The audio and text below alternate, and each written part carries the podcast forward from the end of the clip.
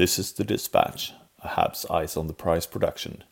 This is Patrik Bexell speaking, and today, from Sweden, we're bringing you some people with a special insight into Frederik Dichow and his progress. Quite a few of you, readers and listeners for Eyes on the Prize, has asked about Dichow's development in regards to the fact that he isn't playing a lot of games with Frölunda this season. Um, we ask people what they think about it. We ask Fredrik Janlind at Gothenburg Post, uh, Frölunda expert there. We ask Kristoffer Martin, um, the Frölunda goalie coach, what he thinks and what he thinks Dichow has learned most from.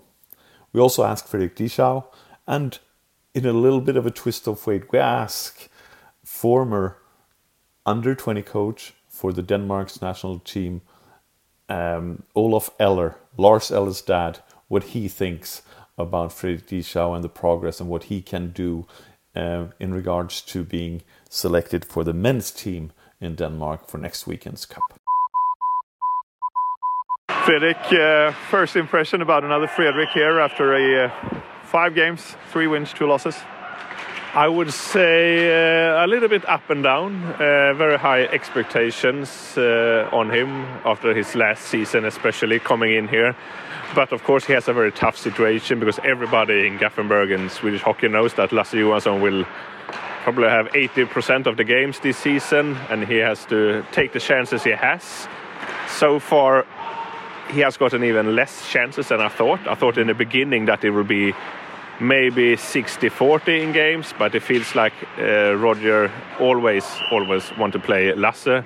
So a tough start for Fredrik these few games, and it must be hard for him to be able to find consistency in his game with playing one game, then it's Lasse for three games, then he is one game, Lasse for four games, then one game.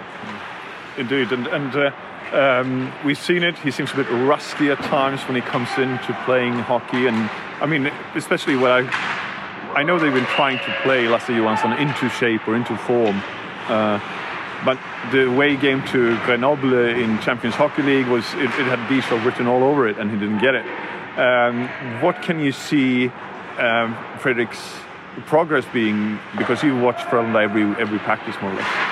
I am a little bit surprised over that. I actually thought in the Champions Hockey League that uh, they would play uh, Fredrik almost all of the group games at least because they were in a group that everybody knew that Frölunda will advance from this group. So I thought he would get those games, Lasse get the Swedish games.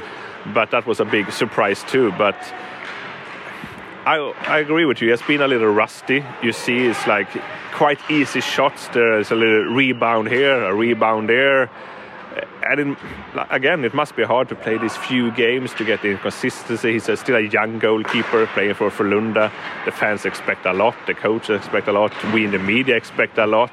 Of course, we do that with Lasse too, who also had a very tough start. And we have seen it over the years in Frölunda. Last year, the fans were furious about the goalkeepers in Frölunda, and now it happens again. So maybe it's not just the goalkeepers. Mm. I would say it's a bigger problem in Frölunda with the defensive game right now.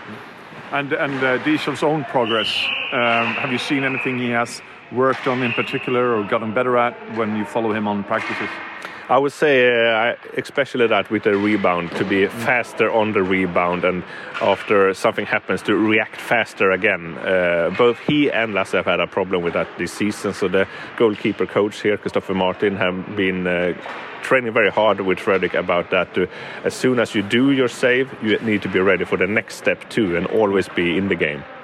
Um, Fredrik himself has said that he wants to challenge for the top spot. Can you see him do that, especially the way Lars Johansson has started the season? If it would be up to me, yes, if Lasse continue to play like this. But he, I would say he has to be terrible for uh, Roger to actually choose Frederik when it's time for playoffs and uh, the la late spring games because Lasse Johansson, with his status he has, the, his history has in the club, uh, Roger likes him. It, I would be incredibly surprised if Fredrik actually got the first spot. Thank you, Fredrik. Kristoffer Martin, um, how will you how would you describe Fredrik's uh, progress so far? Uh, I would say it's good. Uh, it's like where I uh, what I thought it would be. Um, it's a big, big uh, step to come up to the SHL, I think, from Allsvenskan. Uh, practice is uh, really good. He's uh, he's uh, compete every day. then, of course, the games. We've been struggling as a team, and of course, it's the goal is are in, in the team, so so they have to have the level as we want to have, of course, and we maybe we, we need want some more or need some more, but still it's, uh, it's the beginning of the season, so this is progress, and we want to be best in. he want to be best when the playoff starts. The god of mischief is back and better than ever. Loki. Loki. Loki. Loki. Loki. Wow. Great to see you again. Critics agree Loki season two is marvelous. Great. And it's finally here. How much do you know? Let's assume I don't know much. A mind bending adventure spectacularly cinematic. I've been waiting for a moment like this. It surpasses all expectations. A little over the top, don't you think? I thought it was spot on. Loki season two, now streaming only on Disney Plus. Um, I've always said rebound control is a little bit of, of his yep. um, imp- where he needs to improve. And uh, after a shot um, or, or, taking a shot, get back into position for the next. Yep. Has he improved in that regard? Yeah, uh, especially the last thing you said that they're like after after a shot uh, to come up to the position he wants. Uh, we're working a lot with that. We're working with the speed and working to come up. Uh, that's been good. Then, um, as I said, like it's tough in front of the net. It's a lot of shots, a lot of screens. Uh, so uh, that's always a thing. Like it's it's no problem to give up a rebound, but it's what you do when you give up the rebound. Indeed. Um, question from Montreal and, and fans and media as well is does he get enough games? Can he improve? Yeah, it's always like it's always like you think about the, the player and then you think yeah. about the team. You need a balance there. I I said to him, I'm gonna give you as many games as I can. And um, unfortunately, he was sick a couple of games, so missed those. But uh, I think like there's so many games, so uh, I, games are important, but also the, every day is important. Practice, uh, what you do, and what you do in the games are really important. So that's the answer I can give. Yeah. You promised us a uh, good comparison last time we spoke, and you've forgotten it. Homework for next time. Homework for next time. Homework next time. Yeah. Thank you, Kristoffer. Frederik, the season so far? Uh, it's been it's been good. It's been a big learning experience, different type of hockey, very high level this season in the SHL, probably the closest you get to to NHL level in uh, in Europe and uh, America. So it's uh, it's great. It's a good learning experience, and we are developing as a team. We're not where we want to be right now, uh, but we we're gonna get there. My my my game feels pretty good right now, and I uh, I feel confident and uh, it's just going to go uh, uphill from here. Uh, maybe not as many games as you would have wanted. Uh, how has it been practice versus playing?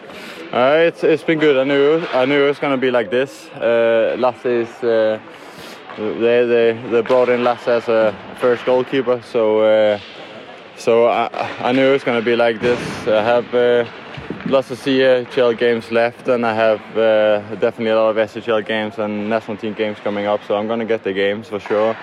Uh, practices are great. Uh, it's uh, definitely definitely a different different level than uh, last year. It's really high level. The team, all the players on the team is is great. So so yeah, really high level. Yeah. What can you learn from Lars? Uh, his experience, uh, being calm, his mental approach every day, coming in, competing every day, uh, playing his game, having focus on, on, on what he can do, and uh, yeah, just overall his experiences. Uh, he has so many things that he, he tells me every day, and uh, just by looking at him playing, I'm learning from it. So. Managing the defense, all that. Yeah, yeah, he he knows everything. He's kind of like a guru in uh, a hockey guru. So, you know, but it, it's great having a guy like Lasse. Uh, really good, good buddies with him, and we are competing and helping each other every day. So it's great. Um, you you have mentioned in a few articles that you want to push for becoming number one. Yeah, that's uh, i I want to play as many uh, games as possible, and I'm definitely I know that Lasse want to do that too. Uh, I don't think any goalie who want to be great and, and, and play in NHL, want to just been opening doors and, and looking at hockey. You want to play, you want to develop games. So, so uh, yeah, I just want to play as many games as possible. Good luck with the national team. You got a few games coming up, eh? Yeah, I got uh, promised two games already, so uh, it's it's gonna be fun. It's gonna be good seeing all the buddies again and, and, and get to speak some Danish again. So that's gonna be good. Good good luck, man. Thank you. Gonna say uh, Gisha has been named to the national team. What is your thought process in regards to, to picking him? I think he um, he has, uh, from my perspective, he has improved every year. He is a very calm, uh, very confident, uh, and then he's working hard beside. He has learned that he can't uh, come through if he he isn't uh, if he isn't serious. So uh, I think it, it has taken sometimes a little while to adjust to the next level. You know, from from junior league to to pro, to senior to pro, and then uh, adjust uh, to the Allsvenskan, and then adjust out. It, it took a little while before he really get got going in Allsvenskan, and then uh, maybe it's gonna take a little while before he stable adjust to uh, S- SHL. But I think he will. I'm sure. He told me today he's been promised two starts. Yeah. Which shows that you have very high confidence in him. So, yeah, yeah. You're not worried about his lack of play time in Sweden. I know he played in the Olympics. You know as well. He Yeah. played in the Olympics last year against Russia. Uh, I don't think the national team coach is worried at all about not so many minutes. He's on a daily basis on a very high level, so I don't think he's uh, he's worried about that at all. You've been listening to The Dispatch, a Habs Eyes on the Prize production. For references, for usage of sound bites, or anything similar, please refer to them as The Dispatch, Eyes on the Prize, and Patrik Bexell. You can find me on Twitter uh, under Seb underscore Habs, or you find me at Eyes on the Prize. Ask questions, ask me to do different kind of interviews that you would want to hear. I'll try to make them for you. Thank you guys for listening.